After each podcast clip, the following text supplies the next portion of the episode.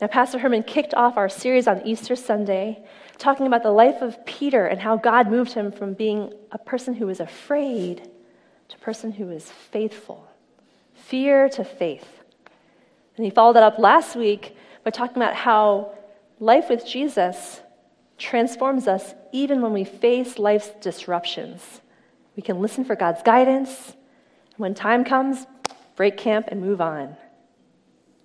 This morning, it's, a, it's really an honor and a privilege to get to bring the Word of God to you. Um, and Pastor Herman assigned me a passage that you might not have ever heard of. It's the story of God using Peter to raise Dorcas from the dead in Acts 9. He often says, Pastor Herman does, hurt people hurt people.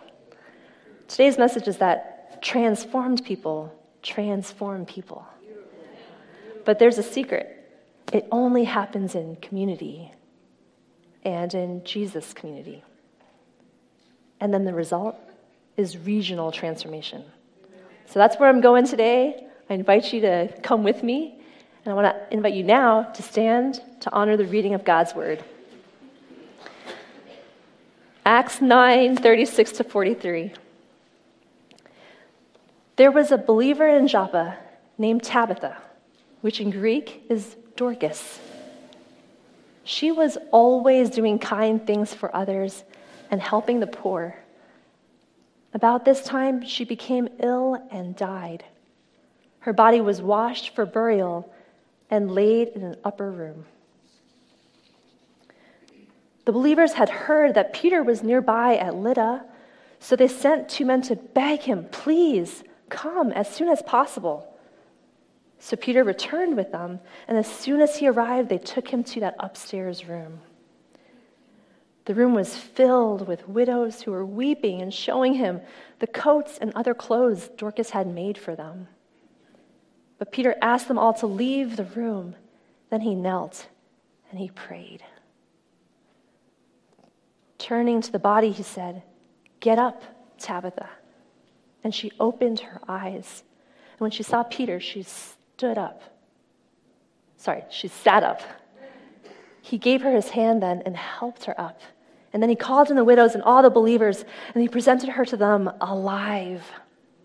And the news spread through the whole town, and many believed in the Lord. You may be seated.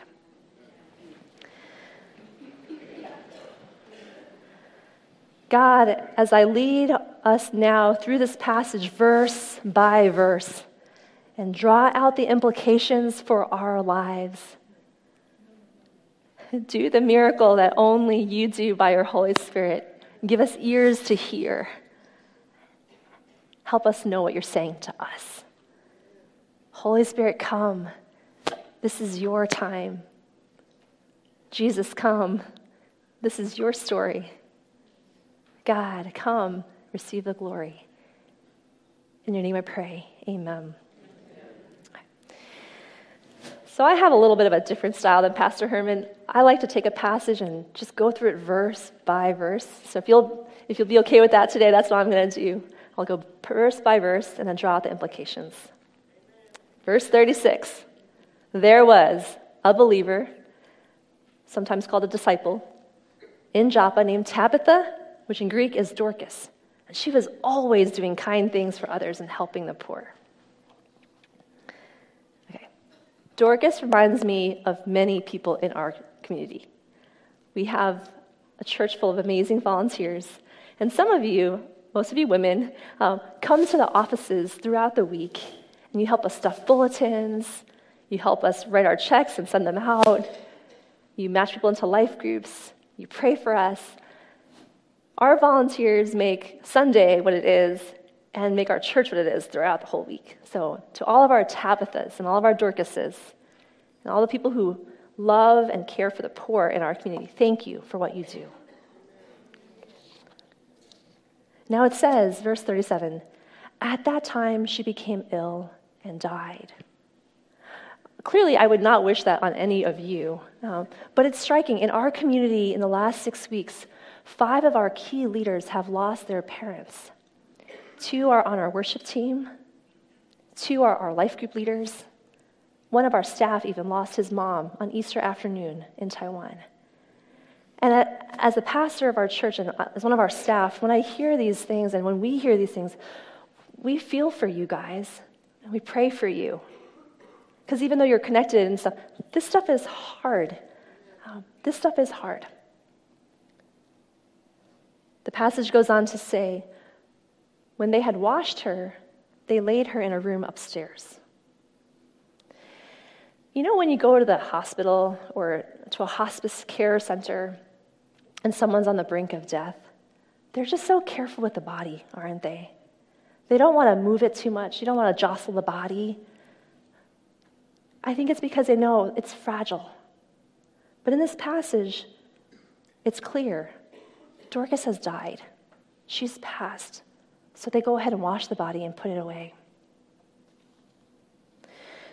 But the believers had heard that Peter was nearby at Lydda, so they, te- they sent two men to beg him, Please come as soon as possible. So Peter returned with them, and as soon as he arrived, they took him to the upstairs room. Okay, I was very curious to understand the backstory. So I started looking into this. Where was Lydda? Where is Joppa? Why would they have Peter come? So I did some Google mapping, and I figured out that Joppa was a coastal city, and Lydda was a four and a half hour walk away. I thought, oh, that's interesting. I was looking at Joppa, a coastal city, and Lydda, and even Lydda today is by modern day um, Ben Gurion Airport in Israel. And I thought, hey, interesting. That's interesting. So I was thinking, okay, how do I make this relevant to us? So I thought, coastal cities, hmm, Pacifica, that's a coastal city. And I thought, we have people who live in Pacifica. There's a life group in Pacifica. I was like, oh, Pacifica. And I thought, hey, what's four and a half hours away by walking? And I go, oh, San Mateo by the airport. Huh, that's interesting.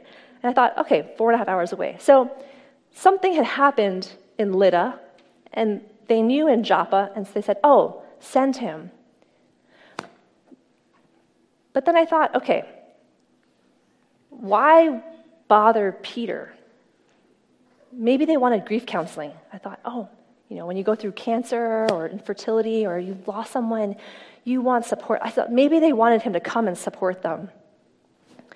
But when I did a second and a third and a fourth reading of the text, in its context, I read what came right before, and I realized right before this, Peter had just healed a paralytic, and people were talking about it. The whole region knew. So word had spread, so people knew. Peter did something pretty amazing. Let's call Peter. I think they called Peter because they thought he could raise Dorcas from the dead. So, three things I want to point out the crazy things that Jesus used to do are still happening.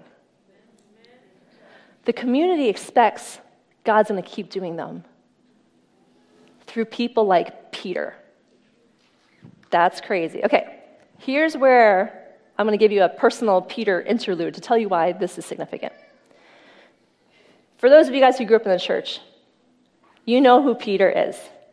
Peter is the rough fisherman who's always speaking up first and sticking his foot in his mouth. Peter is bold and passionate and often in trouble. Peter is like, Jesus, I will do this for you, and then he doesn't. but God called, Jesus called Peter the rock upon which he would build his church. The funny thing is, I am probably the person, Peter is probably the person in the Bible that I connect to the most. I can be bold and passionate and get myself in trouble. My husband actually agrees. Um, so when we found out we were pregnant with the second child and it was a boy, he said, We're going to name him after you, Tina. We're going to call him Peter. I could, so, family picture. So that's Peter, my little boy. That's John, my sweet husband, and Beatrice, who's very feisty. Beatrice is almost four, Peter's almost two. Um, John and I have been married almost seven years this summer. So, yeah. But John and I named our son Peter, not because of who Peter was in the Gospels, but who we knew Peter became in the book of Acts. We named our son Peter because I know who I am right now, but God has taken me on a transformation journey, and I'm not who I was before. Thank you, Jesus. We named our child Peter because Peter became the kind of guy who people would bring sick people near him so that his shadow would fall on them and heal them. Peter was the kind of guy who, Acts chapter 2, the Holy Spirit call, falls on the people and he stands up to preach a sermon and it makes sense of everything going on. He interprets the times for the people. That's who Peter became, but he was that rough man before. He is that no longer. Peter has been utterly transformed. When I think about Peter, I think, wow, Jesus was right when he said, I tell you the truth. Anyone who believes in me will do the same works I have done and even greater works because I'm going to be with the Father. And in Acts, we see Jesus gives us his Holy Spirit, gives his disciples the Holy Spirit. So they become apostles, and Peter and all of them are utterly transformed. And then stuff starts happening like crazy. But at this point in the story, let me not get too ahead of myself. Peter's preached, he's taught, he's healed a leper, but he hasn't yet raised the dead. Back to the passage. The room was filled with widows who were weeping and showing him the coats and the other clothes Dorcas had made for them. I brought a prop today because I thought, what would it be like to have lost someone who, you, who loved you so well? And I thought, I don't, I don't have people who've made me coats and clothes, but I've had friends who've made me this great scarf and a baby blanket for my daughter, another one for my son, and something just for me. And I just think my friends who made these for me, they loved me. And these things remind me of their love. And I think about this room and widows, women who have lost their husbands, who are raising kids by themselves, and they are alone. And now they've just lost their best friend. They're overwhelmed. But I love that even though Dorcas had died, she was surrounded even then by people who loved her. Somehow, Peter decides he's going to ask everyone to leave the room. Then he knelt and prayed. And I think when he prayed, he did this. He prayed, he, he got down the way you do when you really need God to show up. Not just like this, but like, Jesus, come. So he knelt and he prayed. And then I think he went like this. He turned to the body and said, Tabitha, Get up. And she opened her eyes, she saw Peter, and she sat up. And then he gave her his hand and helped her up. Whereas before, it gives you like the shortest sentence ever she became ill and died. Here, it's like you get every description, everything is played out for you. I think the passage is inviting us in to grapple with a miracle and wonder how it happened. How did Peter just raise the dead? Now, when Jesus would do things, it's funny because he didn't always do it the same way. Sometimes he would touch, sometimes he would speak, sometimes he would speak, but not about the condition, about actually like their sin. Sometimes he would heal someone and not even be there in the room. Sometimes he would tell them what to do, the person would go do it, and on the way they were healed.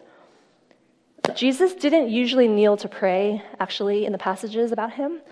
Usually, the one time he did was when he raised Lazarus from the dead. And he says something like, God, raise Lazarus. I am praying so that the crowd will know that you're doing it. Only then did he do that. And often Jesus would put the crowd outside.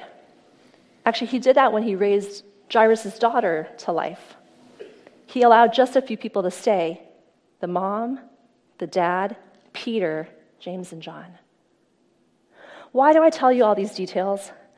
Because this. What the text is saying is it's not so much the method, the technique, how do you raise the dead? There's no exact formula, how do you heal? It's just that Peter had seen Jesus do it enough, had watched him do it enough, that he knew the basic moves pray, talk to the body, wait for God to show up, then respond. I think that's incredible. God was doing the kinds of things he'd only ever done through Jesus now through Peter. Hurt people might hurt people, but transform people transform people. Peter now is totally transformed, and God is using him to transform another person's life. But I told you at the very beginning that there's a secret ingredient. In some ways, there's a catch. But I don't want you to miss it. But to paint the picture for you, I'm going to tell you a story. Here's a story. A few weeks ago, I was in Austin, Texas, with a bunch of pastors. There we are. In this group of people, um, they brought us together because they knew early career ministry people are prone to burnout and exhaustion. So we needed each other to learn how to not do that and how to live faithfully for God's service for the long term. It was our last retreat. We've gotten together five times in the last 16 months. And because it was our last retreat, we were by this really cool lake where they had paddle boards. And so we said, let's go out and have some fun. So I went paddleboarding for the first time because I got to hang out with this group of people. I mean, I've never done this, don't like extreme sports. It was awesome. So we're out. At some point, I think I'm going to go back and give my friend a chance. And so I decided to leave the four, the rest of them, and come back on my own. Now, but I'm tired, and so I decided I'm going to kneel on my paddleboard. No, I'm going to sit down. No, I'm going to lie down. So I'm lying down on the paddleboard I kid you not, to look at the sky, and then I heard a hissing sound. And I go, uh oh. And I turn, and no joke, at like eye level with me is a large male swan. And he is not happy with me. And so I get like this, and he's like, Sss. and I'm petrified. And I'm like, hi, swan.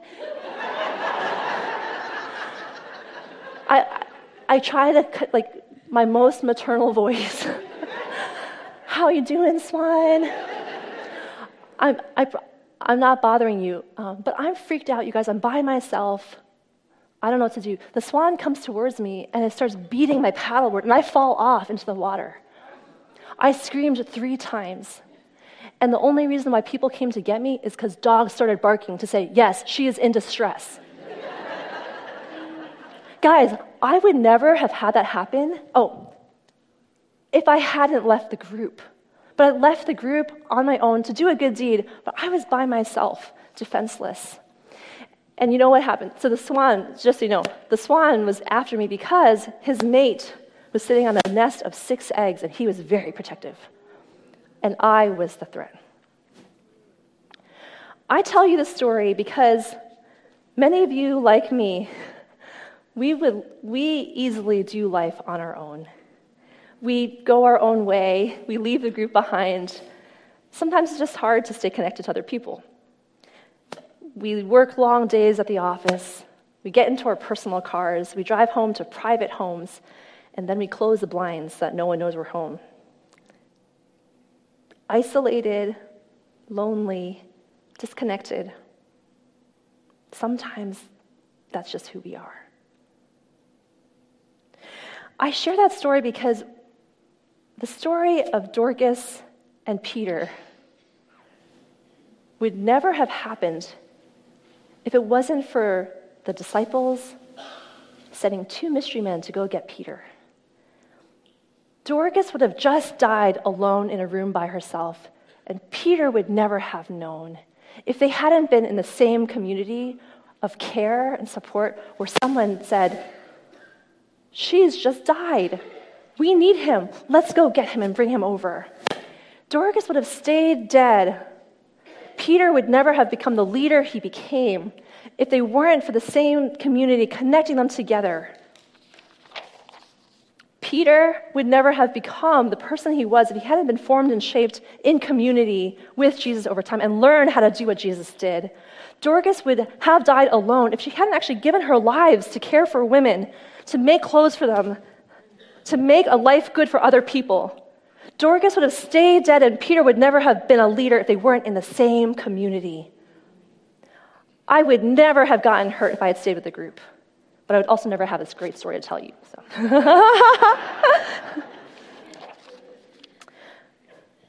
Transform people can transform people, but only in community and relationship. Why is community the key to personal transformation? Community is the key to personal transformation because you and I change far more by indirection than by individual intention. We make New Year's resolutions, and then three months later, we make Lenten commitments, and then three months later, we need something else. These things don't last because you and I really change by those small, off the cuff comments, the stories other people tell that lodge in your head. I have changed more in the past six months since taking this job by being around people like Evelyn Powery, who goes to the gym before work. I'm like, huh, maybe I should do that.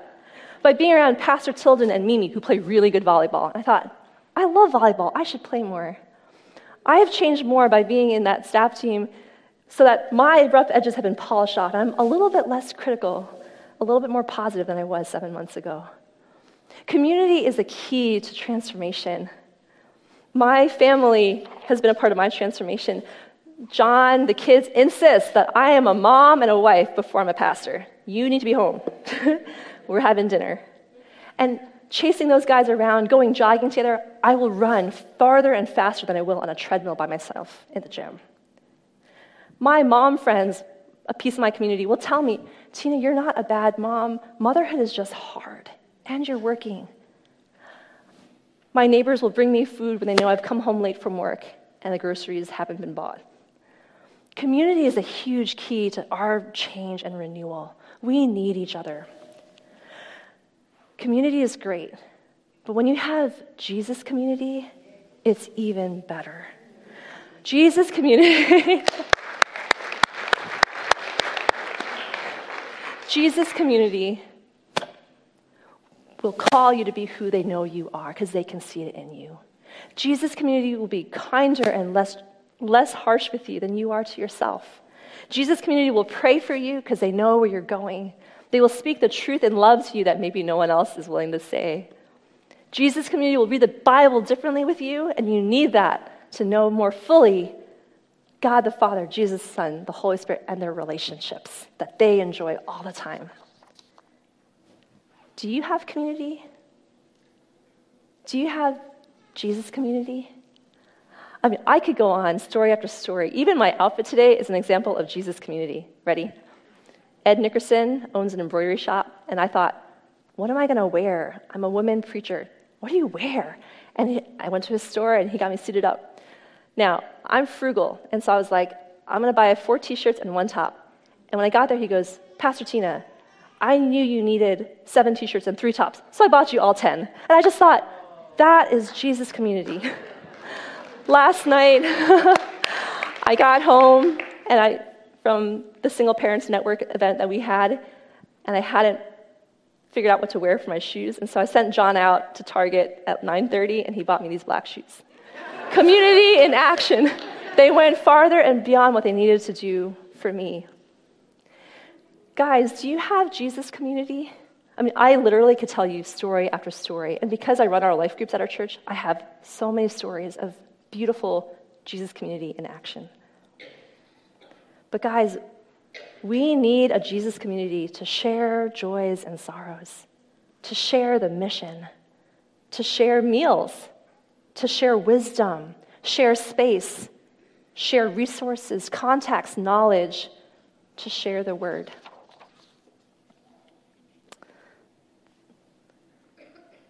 I love that Dorcas had community, Jesus community, that was the first to mourn and wail, the first to go send for help, and the first to hear about it when God showed up in her life. The last line of our passage says, the news spread through the whole town, and many believed in the Lord. The news spread through the whole town, and many believed in the Lord. In this chapter of Acts and in the book, there's this pattern. It goes something like this There's a crisis. Community speaks up. God sends help. His fame spreads. Someone's in trouble. People speak up. God sends help people know about it. it says the church throughout all Judea and Galilee and Samaria had peace and was built up, and walking in the fear of the Lord and the comfort of the Holy Spirit, it multiplied. You know, the crazy thing is, I never knew until I studied this passage how closely the Holy Land maps onto the Bay Area. It's actually kind of weird. when I was realizing here, so if Lydda is like San Mateo and Joppa is like Pacifica, then Mountain View is like Jerusalem. Isn't that crazy? It's kind of crazy. And when I think about that, I think Jesus is trying to say something to us right now at our church in this time.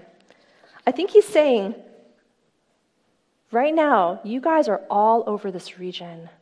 What more do I want to do through you? Because we know the gospel started in Israel and then it spread the Holy Land throughout Europe and then it just went from there. Right now, I think the gospel is spread out right here. This is a map of our life groups. We have life groups basically people in little groups that meet throughout the week. Um, they read the Bible, they pray, they talk about the sermon, they do life together. We have these little groups all over this region. But it's crazy because it reminds me that we are like the early church.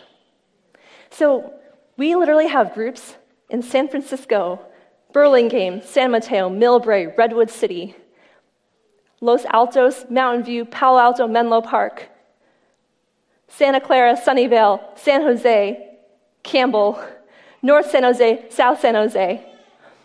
We have them in Newark, in Union City, in Fremont, Pleasanton, and Oakland. And I think I'm missing a few. People come right now, our churches, we're all over this region, and I think we're the only church in the Bay where people gather on a Sunday from all over to one central location to worship God and hear the preaching of His word. And I think this is not an accident. I'm not sure what He's trying to do, but I think He's trying to do something. Right now, we have people who drive here from Hollister and Hercules. That's north of Berkeley, everyone. We have people in life groups from Pacifica to Pleasanton. Look at the span of that region. What is God trying to do here? I don't know, but I don't think it's an accident. So I know right now we are a little bit concerned about what, where we're going to meet in July and beyond. I don't think Jesus is worried. the early church never owned a building, they were always in people's homes, just like our life groups. But they were connected to each other. They knew what was going on in each other's life group. So when the Pacifica life group and the San Mateo life group, you know, it's like they knew what was going on. Friends, the early church was always a movement, never a building. It was always a mission, never an institution. It was always a community, not just a church. Do you see what I'm trying to say? Do you catch me?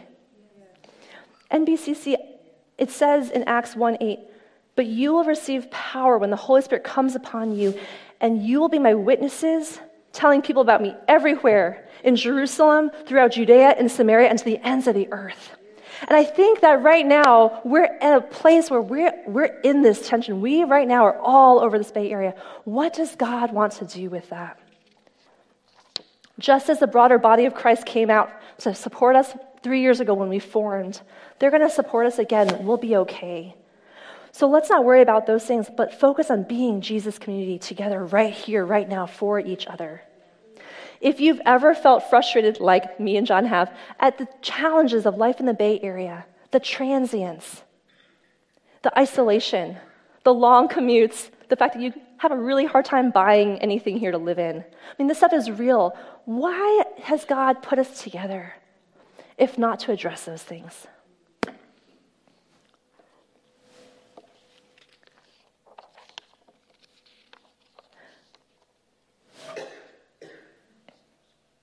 When I took this role at, at NBCC, I'd visited a handful of times. I knew Pastor Herman was an amazing preacher, and I knew there was really vibrant worship, but I had never met all of you.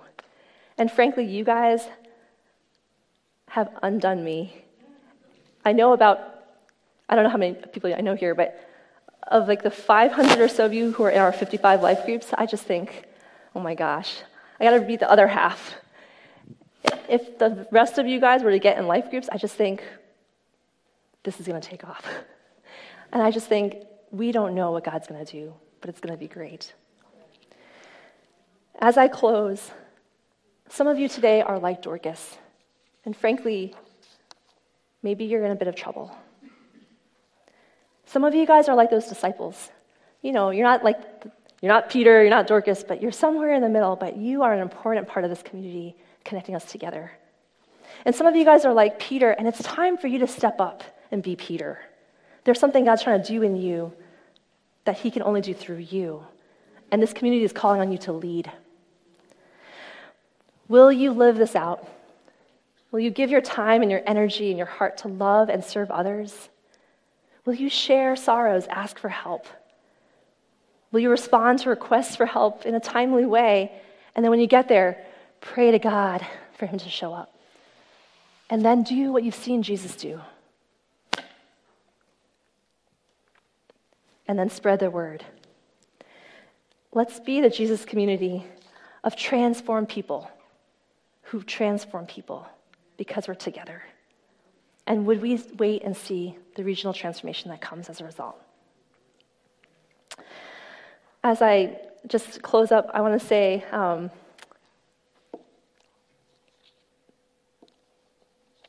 just that it's really a privilege and honor to get to do this. Um, I wanted to do something to help you see kind of what is already happening. And so, just for the last two minutes before I close up, I want to show you guys some pictures of what God's already doing. So, if you'll start the pictures. The first picture is um, one of our 55 life group leaders. Um, they actually represent, oh, sorry. Okay, this is a picture of the single moms life group that's formed. Um, it actually reminds me of the widows because a lot of the single parents they're doing life alone. Um, but community has been forming in our life groups, and here's one picture. There's another picture of another single parents group that just formed yesterday um, at the neighborhood park near where I live. Um, this is a great group. There's more to come, I'm sure. Another picture here. This is Singles Life at our church. Um, went on a hike. Um, singles Life is for anyone 18 and above. We went bowling. There was a potluck. More pictures of the hike. Um, community has been forming at our church, and it's beautiful. Um, there's, I think, a few more, and I'll be done. Um, and I just want to finish with one last kind of story because this is my singles life core team. And they were at the 10 o'clock gathering. I didn't share the story, but this team has been so great for me because they'll say things like, Pastor Tina, that's too much. Or maybe we'll do that next year. and that's been so good. You and I need Jesus community like that. Um, and then the last, I think there's a few more. That's our leadership team as well. Um, they, if I could, I would just show you pictures the rest of the day, but I won't. These are some of our life groups. Um, we have 55. This is just a very small cross section of the community we have. Um, I hope you enjoy seeing your faces and seeing kind of the nature of our, our community. So, as I close, if you're not, if you're in a life group, you're one of that lucky 513 people, consider inviting someone into your life group they might need you. If you're not in one, you can check that off on your card and we will help you find one. If you've never read the Bible, um, I think a huge part of Jesus' community is being in the Word together. We're starting these summer Bible studies. You'll hear more next week. If you lead a volunteer team here, consider how to become even more Jesus community to each other. My prayer for us is that no matter where we are, no matter what we're involved with or not, that we would form true Jesus community for each other and that we would build that together. So let me pray. God, thank you so much for this time. Thank you for the chance to bring before this community uh, one of the best stories ever. Um, thank you that you are so committed to us and you embed us in relationships where we'll be formed and shaped and grown. Um, the rock was polished in that gemstone tumbler. Peter became the rock that you meant him to be. And because of that, he could be called upon to raise Dorcas from the dead. And the word just spread. So, God, help us become like Peter and be all of who you call us to be. Thank you that it won't happen by just trying harder, it happens just by hanging out with each other and with you. And God, when our region is transformed because of NBCC's faithfulness, God, would you get all the glory? In Jesus' name we pray. Amen.